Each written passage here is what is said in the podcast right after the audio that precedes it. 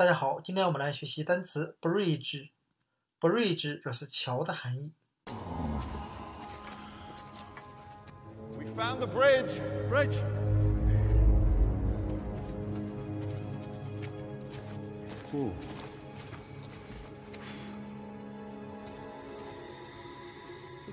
我们可以用联想法，把前面的 b r i d 联想成 bird 鸟这个单词，后面的 g e 联想成知。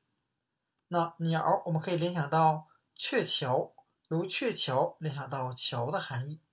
啊，只是把鸟这个单词中间的两个字母 i r 调换一下位置。那后面的支呢，我们可以联想成在桥下面的桥墩，支撑桥的重量。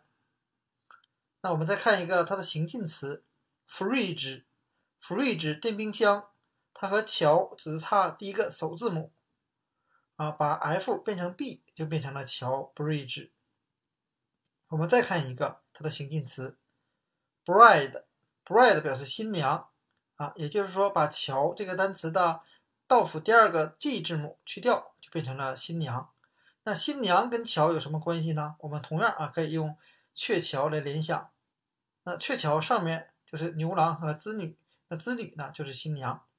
今天我们所学的单词 bridge 桥这个单词和它的两个形近词 fridge 电冰箱、bride 新娘，就给大家讲解到这里。谢谢大家的收看。